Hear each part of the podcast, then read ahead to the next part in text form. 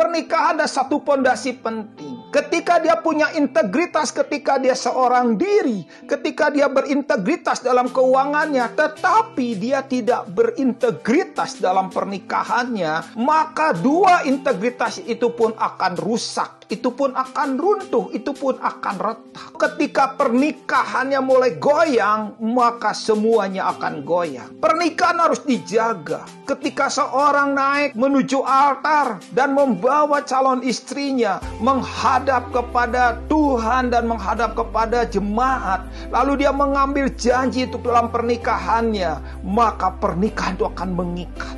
Apa pun yang terjadi, pernikahan itu mengikat sampai kematian, memisahkan.